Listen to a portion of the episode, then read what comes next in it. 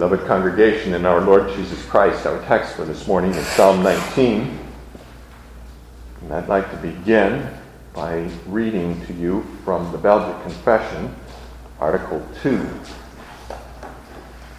where our fathers teach us we know God by two means.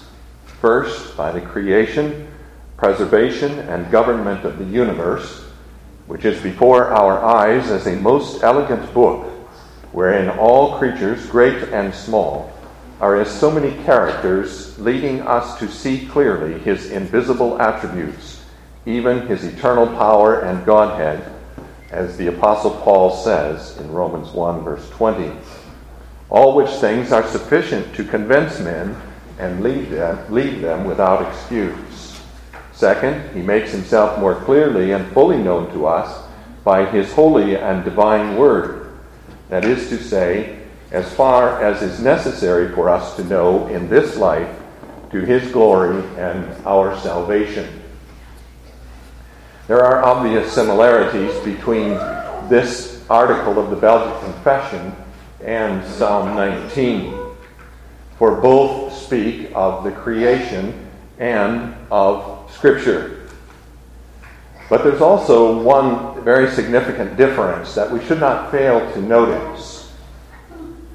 In the Belgic Confession, the article speaks of the revelation of God and speaks of that revelation of God as happening in both the creation and Scripture.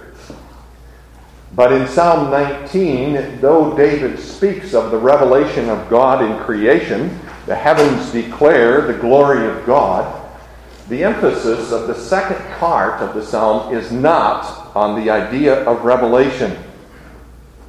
Though it's implicit in that second part of the psalm, the emphasis of that second part of the psalm is instead on the benefits of the revelation of God to us and especially on the benefits of the law, not the revelation of God in general, but the revelation of the law in particular. The law of the Lord is perfect, converting the soul.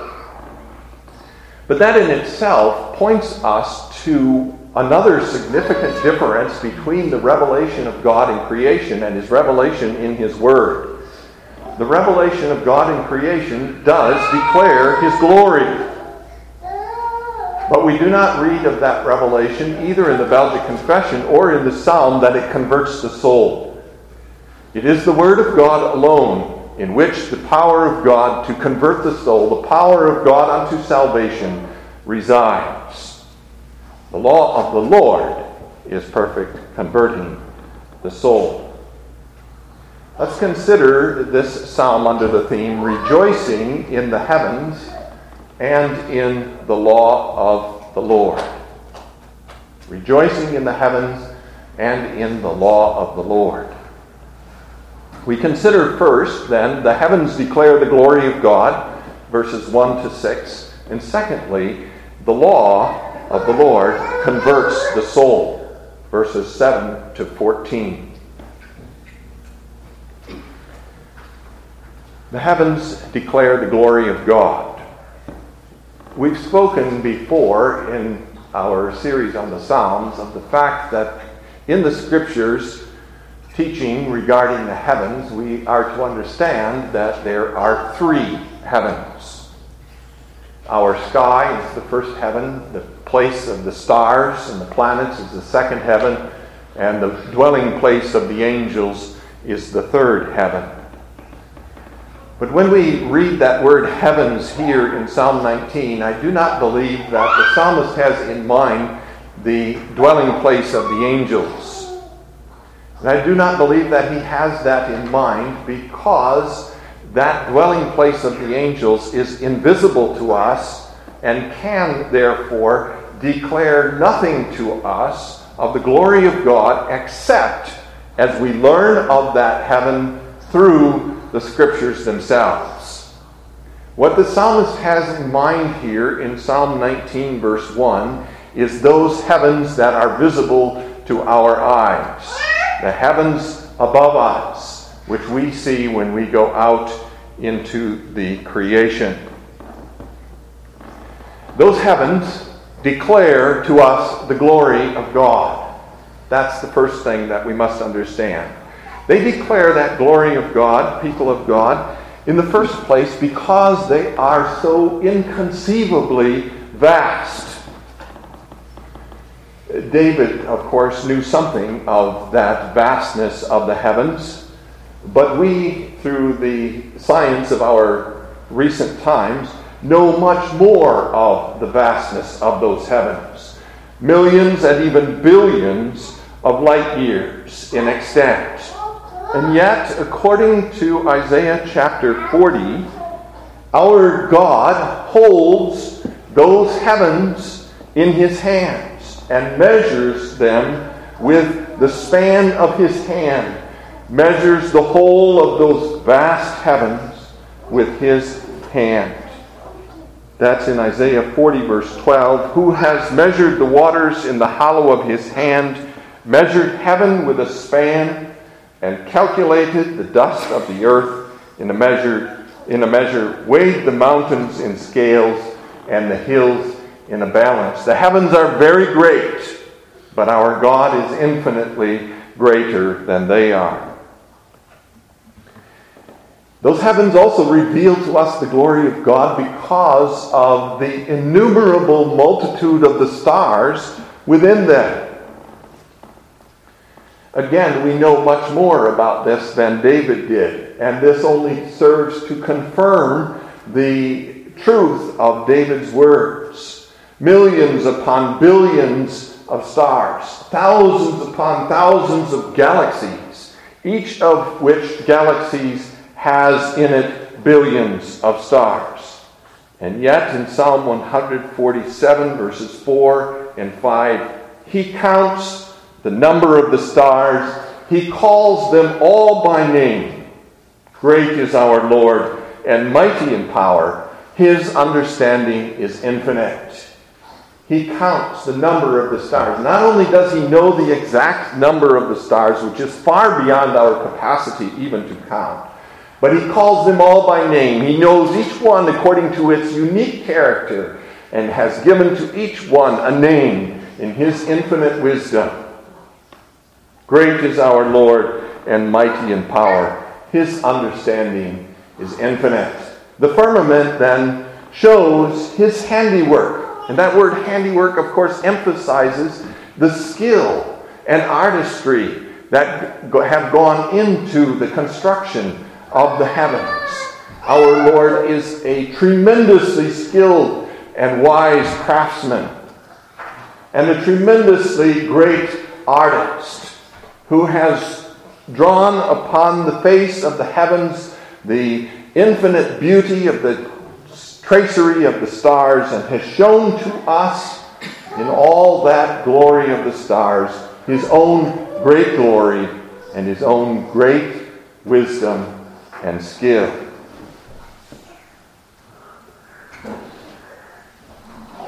We then, upon contemplation of the heavens, admire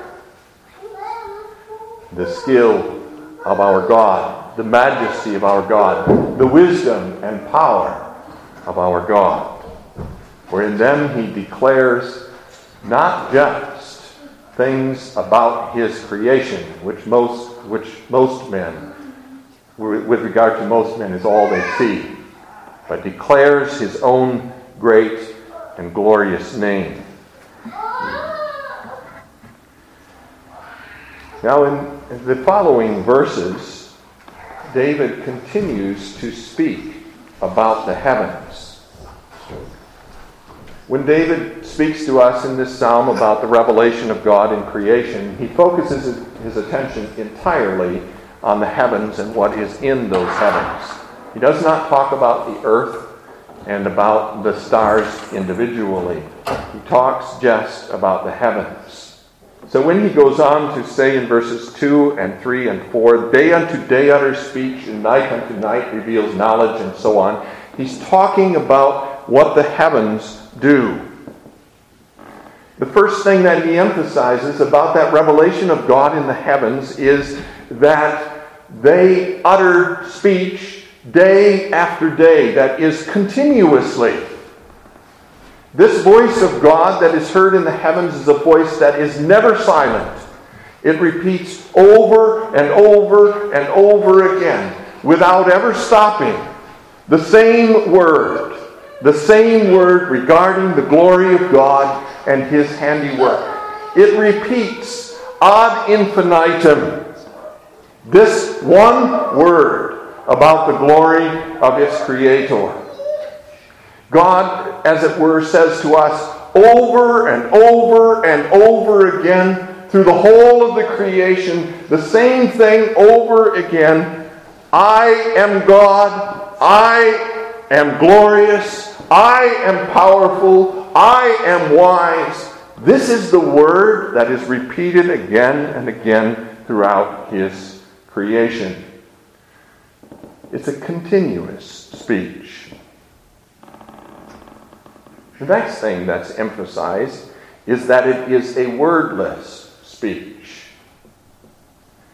Verse 3 There is no speech nor language where their voice is not heard. Notice that the word where there is in italics. So that you could read, There is no speech nor language, their voice is not heard. And depending on whether you put that word where in or not, the meaning of the verse is quite different.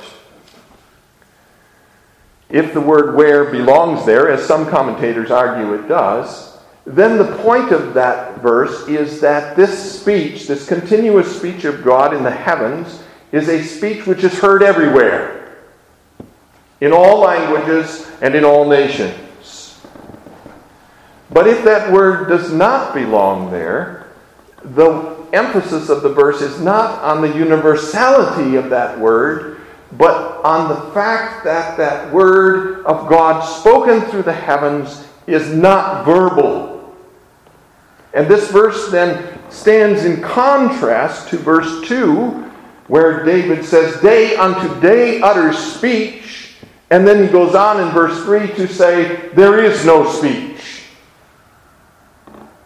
There is no language. Their voice is not heard.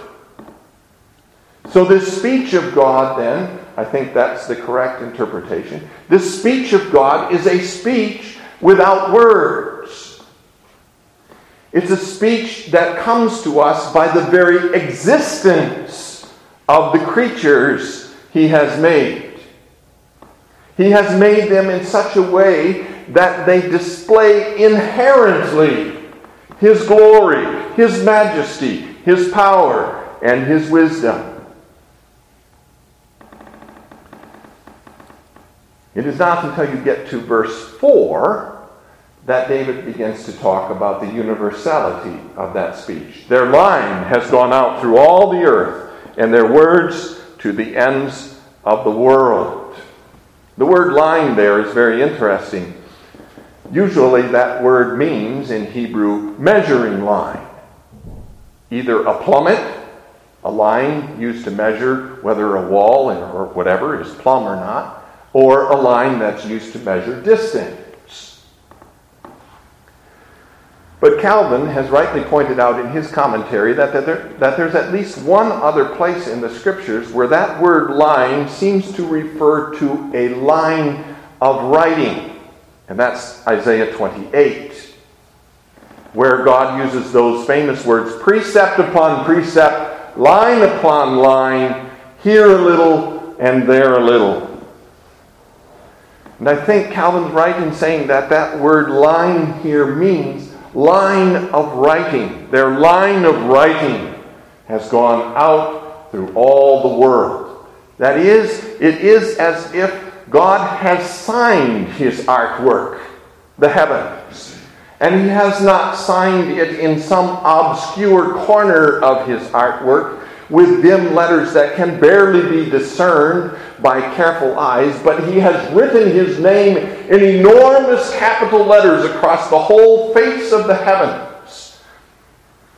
Their line has gone out through all the earth, and their words to the end of the world, so that no matter where you are in the earth, or no matter where you are in God's world, when you look up into the heavens, you must see The name of God written across the face of those heavens.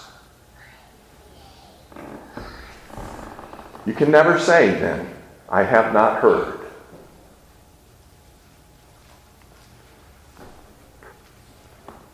You can never say, no man can ever say, God did not speak to me.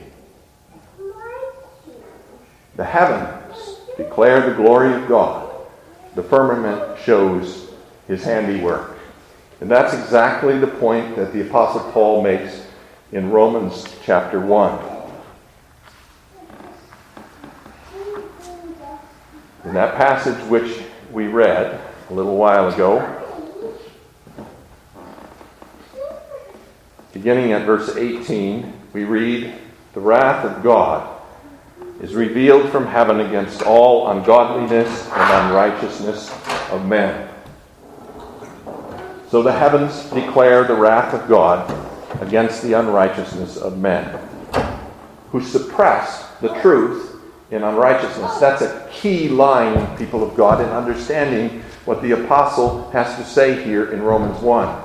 Who suppress the truth in unrighteousness. The point that the apostle is making there is that these men know the truth and suppress it. It's not that they're ignorant of the truth, they're ignorant in the sense that they've never heard it. They know the truth and they suppress it in unrighteousness. Why do they know the truth? Because what may be known of God is manifest in them, for God has shown it to them. So, what may be known of God is manifest in them. They are creatures of God too. And as creatures of God, they also speak of His glory and His handiwork. It's in them. The voice of God is in them. But more than that, verse 20 For since the creation of the world, His invisible attributes are clearly seen, being understood by the things that are made, even His eternal power and Godhead so that they are without excuse. So the creation of the world declares his invisible attributes, his eternal power and Godhead. And then the apostle goes on to say, because although they knew God, although they knew God, again emphasizing the fact that they had knowledge, they did not glorify him as God, nor were thankful but became futile in their thoughts, and their foolish hearts were darkened. Professing to be wise, they became fools, and changed the glory of the incorruptible God into an image made like corruptible man, and birds, and four footed animals, and creeping things. So they suppress the knowledge of God. They cannot say then, We have not heard the voice of God. The psalm and the apostle make it clear that they hear the voice of God and they stop their ears.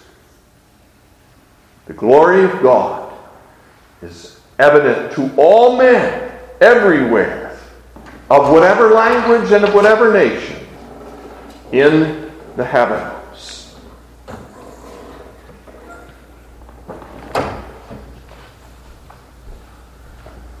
Now, David goes on then in the psalm to speak of another way in which God's glory is revealed in the heavens. He singles out the sun as the greatest, to us anyway, the greatest and most evident, most prominent creature in those heavens. And he says of the sun, in them he has set a tabernacle for the sun, which is like a bridegroom coming out of his chamber and rejoices like a strong man to run its race. Two very beautiful metaphors for the sun there. In the first place, the sun is like a bridegroom.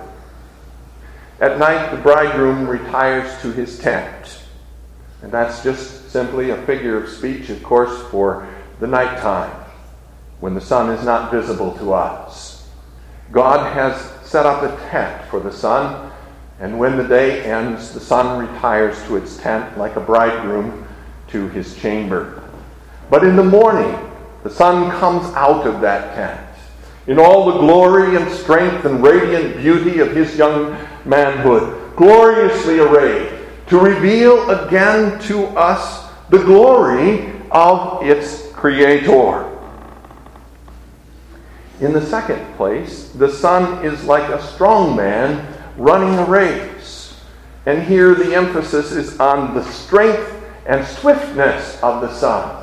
The Sun is like a man who has trained himself to the last degree of perfection of strength and now is ready to run his race and runs that race more swiftly than any other to accomplish the purpose for which he went forth. The sun runs its race swiftly across the face of the heavens, and thus also in its swiftness declares the glory of God. Its race is a race of vast extent. Its rising is from one end of, of heaven and its circuit to the other end. So the sun passes through the whole heavens from one end to the other, making known in all places the glory of its Creator. And there is nothing hidden from its heat. From the hottest part of the hottest desert on the face of the world to the coldest part of the north and south poles, the heat of the sun is known. Just as the knowledge of God also is known throughout all places. The heavens indeed declare the glory of God.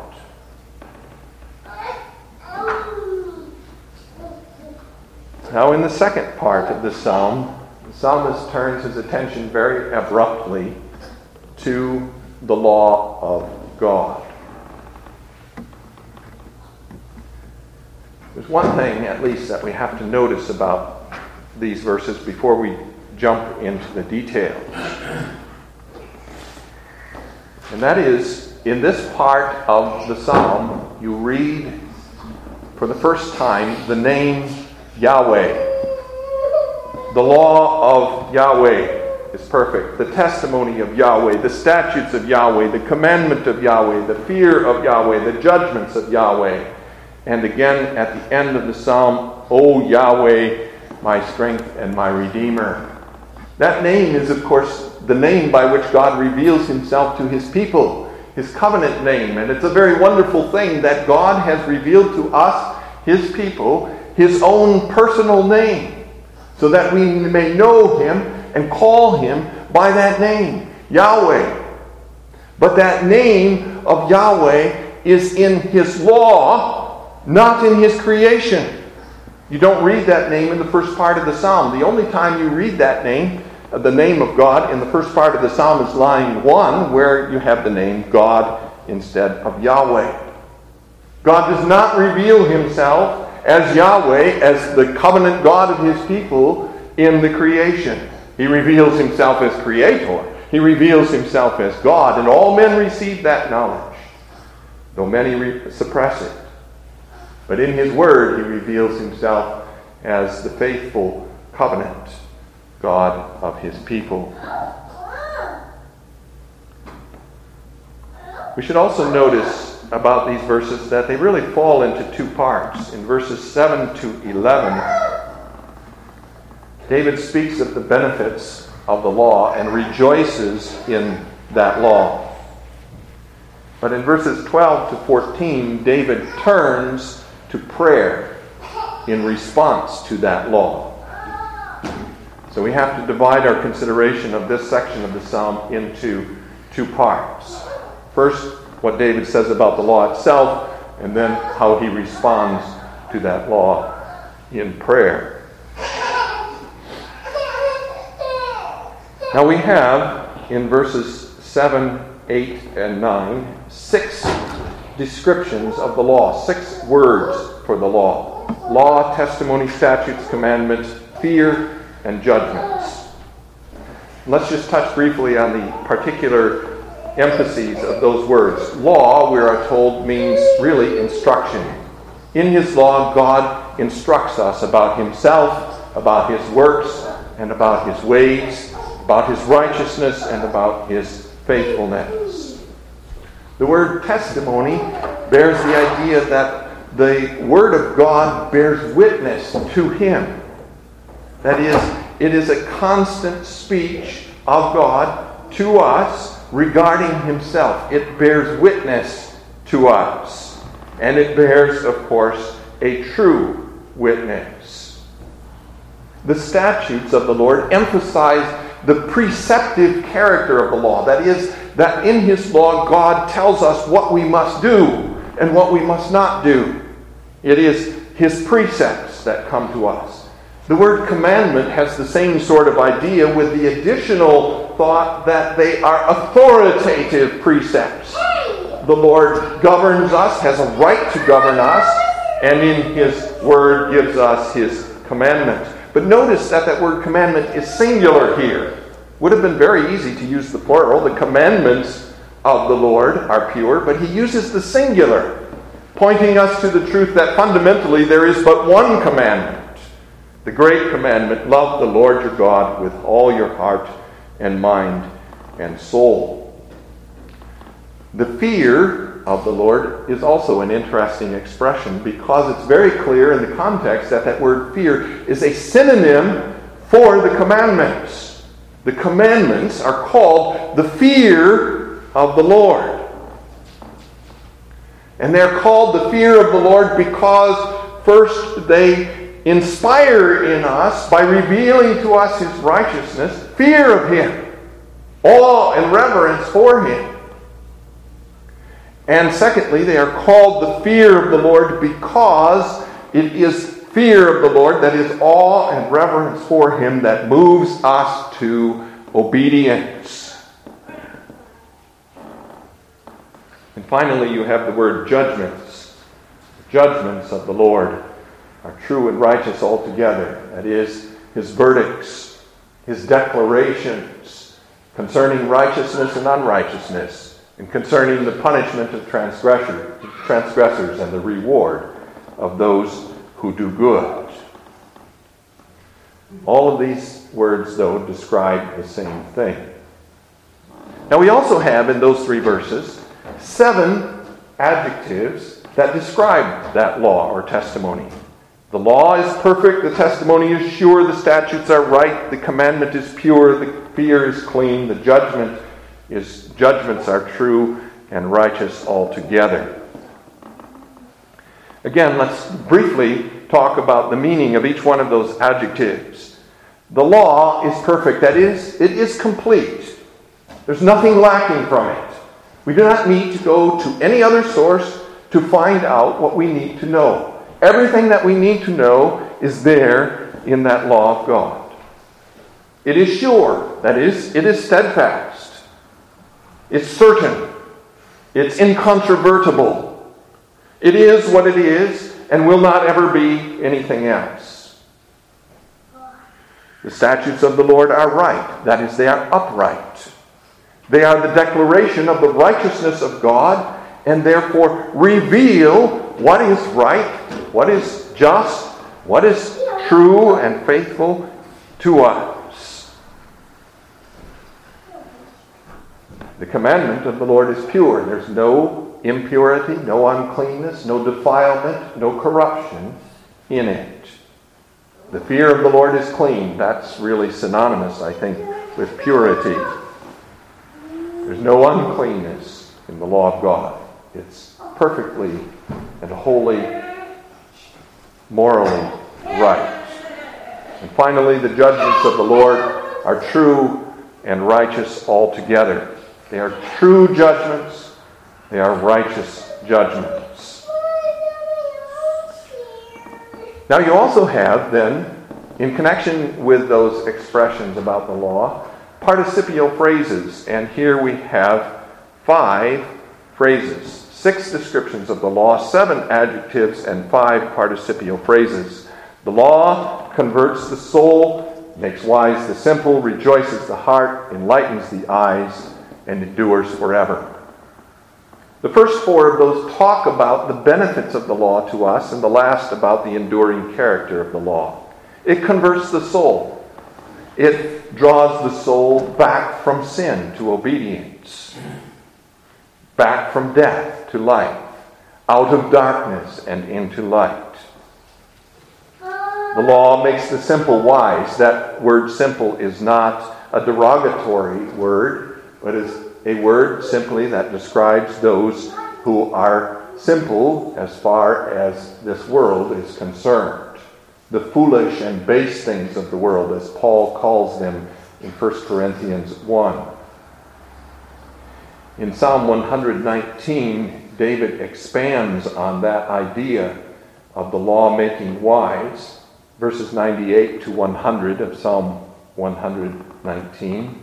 You, through your commandments, make me wiser than my enemies, for they are ever with me. I have more understanding than all my teachers, for your testimonies are my meditation. I understand more than the ancients, because I keep your precepts. The law makes the simple wise, so wise, in fact, that their wisdom is greater than the, the wisdom of the wise men of this world. Because the law converts the soul and makes the simple wise, it also rejoices the heart. It makes us glad. And it enlightens the eyes. We might think that that phrase, enlightening the eyes, has to do with understanding, but if you look it up in the rest of the scriptures, you'll find that it doesn't have to do with understanding, but rather with reviving. When we are sick or depressed or tired or hungry or thirsty, our eyes become dull when we receive what we need food or drink or rest or whatever it may be that we need our eyes become bright again. That's what this psalm is talking about. The law enlightens the eyes, it revives us again, it invigorates us, it gives us joy, and therefore restores us to vigor.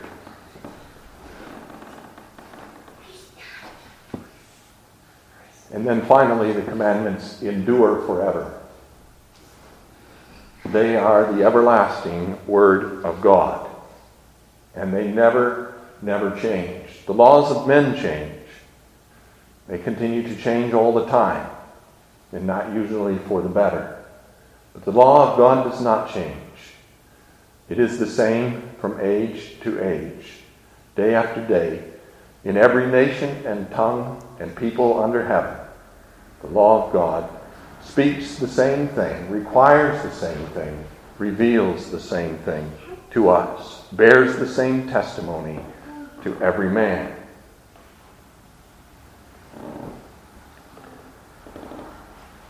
Now, all of this that David says about the law may seem to contradict what the Apostle Paul emphasizes, especially in Romans and in Galatians.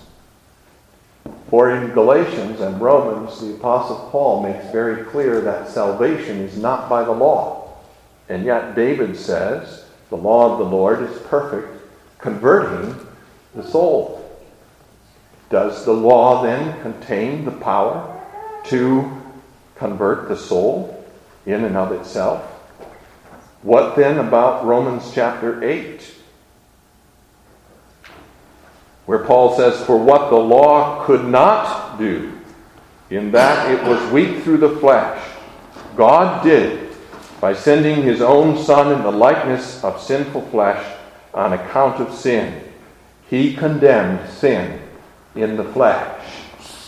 What the law could not do. And yet David says the law converts the soul. We have to remember, people of God, that when David talks about the law here, in Psalm 19, he's talking about the whole law. He's not talking just about the Ten Commandments, but he's talking about what we call the civil and ceremonial laws as well. And in the ceremonial laws is declared the gospel. In those ceremonial laws are many types of Christ and of his atoning work. The sacrifices pointed the people of God to the forgiveness of sins through the perfect Lamb of God. The priesthood of the temple, established by the law, pointed the people of God to the priesthood of Jesus Christ on their behalf, making sacrifice of himself for their sins as the great high priest, and coming before the presence of God to make intercession for them. The laws regarding uncleanness and clean, cleansing pointed the people of God to the need for cleansing in Jesus Christ. By the law, then, God continually instructed his people in the knowledge of salvation, in the knowledge of Jesus Christ, in the knowledge of the way of salvation, which is salvation by grace through faith. The law taught them that. The law was the declaration not just of what God required and what God forbade, but the law was the declaration of the gospel. And that law, in that sense, does convert. That word of God, which He reveals to us in the ceremonial laws, did and was, by God's power, the means to bring the people of God back to Himself. The power was not in the prescriptions of the law, that is, that the people were shown, obey this law, and by your obedience you will come to salvation. That's not what the law said. The law said to them, as they obeyed, as they came to offer their sacrifices, and as they came to the priests, and as they performed the washings and so on of the law, the law said to them, This is God's work on your behalf. This is what He does. This is the grace of God ministered to you through Jesus Christ, your Savior. We have to remember, people of God, that the law stands as a central element of our relationship with God. It's often forgotten today, I think. It's as if the gospel and law are two separate things. And you can kind of push the law to the side and you can focus all your attention on the gospel the declaration of the work of Jesus Christ. And the law doesn't really matter that much even anymore. That's not the way it is. God is a righteous God, a holy God. God has declared his righteousness in his law. He has said in his law, This is what I am like. I am the righteous and holy God. And you must be like me. That's really what the law is saying. Be holy as I am holy, because the law sets before us the righteousness of God Himself. We've disobeyed. And in disobeying, people of God, we have forsaken the sphere of righteousness. We have stepped outside the boundaries established by the law, and in stepping outside the boundaries established by the law, we have stepped into death and darkness and misery and all sorts of evils. The work of salvation is that God takes us back out of that darkness and death and misery into the sphere of the law into the sphere of his righteousness. That's essential, essential to the proper understanding of his salvation. His salvation does not ignore righteousness, it restores righteousness. It brings us back into that fenced area of the law. First, by removing our guilt through the gracious atonement of our Lord and Savior, Jesus Christ. He forgives our transgressions of the law, which brought death and misery on us. And then by sanctifying us, that is, by restoring us to holiness, by restoring us to the way of obedience. It's only within that fenced area of the law that we have life. We do not have that life by obedience to the law. We have it because God was gracious and restored us to that fenced area of the law through our Lord Jesus Christ. And so David rejoices in the law. He says, It's more valuable to me than gold, it's sweeter to my taste than honey. It warns me of sin. It says to me, here's the boundary.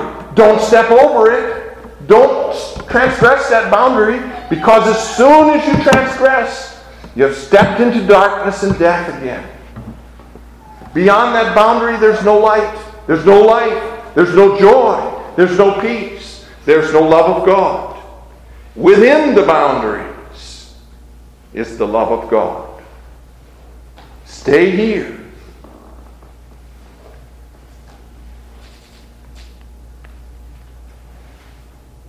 And secondly, in keeping it, there is great reward. That is, there is, in keeping of the law, the reward of life. Adam had that life so long as he kept the law of God in the Garden of Eden. He lost it as soon as he transgressed. We have that life too, through our restoration to righteousness. It's not a reward that we earn, it's not a reward that we merit the reward of grace, as our catechism calls it, a reward wholly undeserved, given to us by God through Jesus Christ as a free gift of grace, given to us as in Christ Jesus, he restores us to his own righteousness.